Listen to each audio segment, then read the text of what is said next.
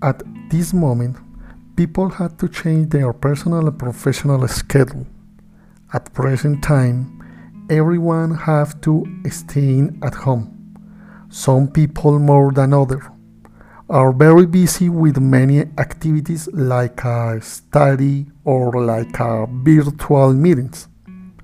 Moreover, they need to support maybe their children with tasks.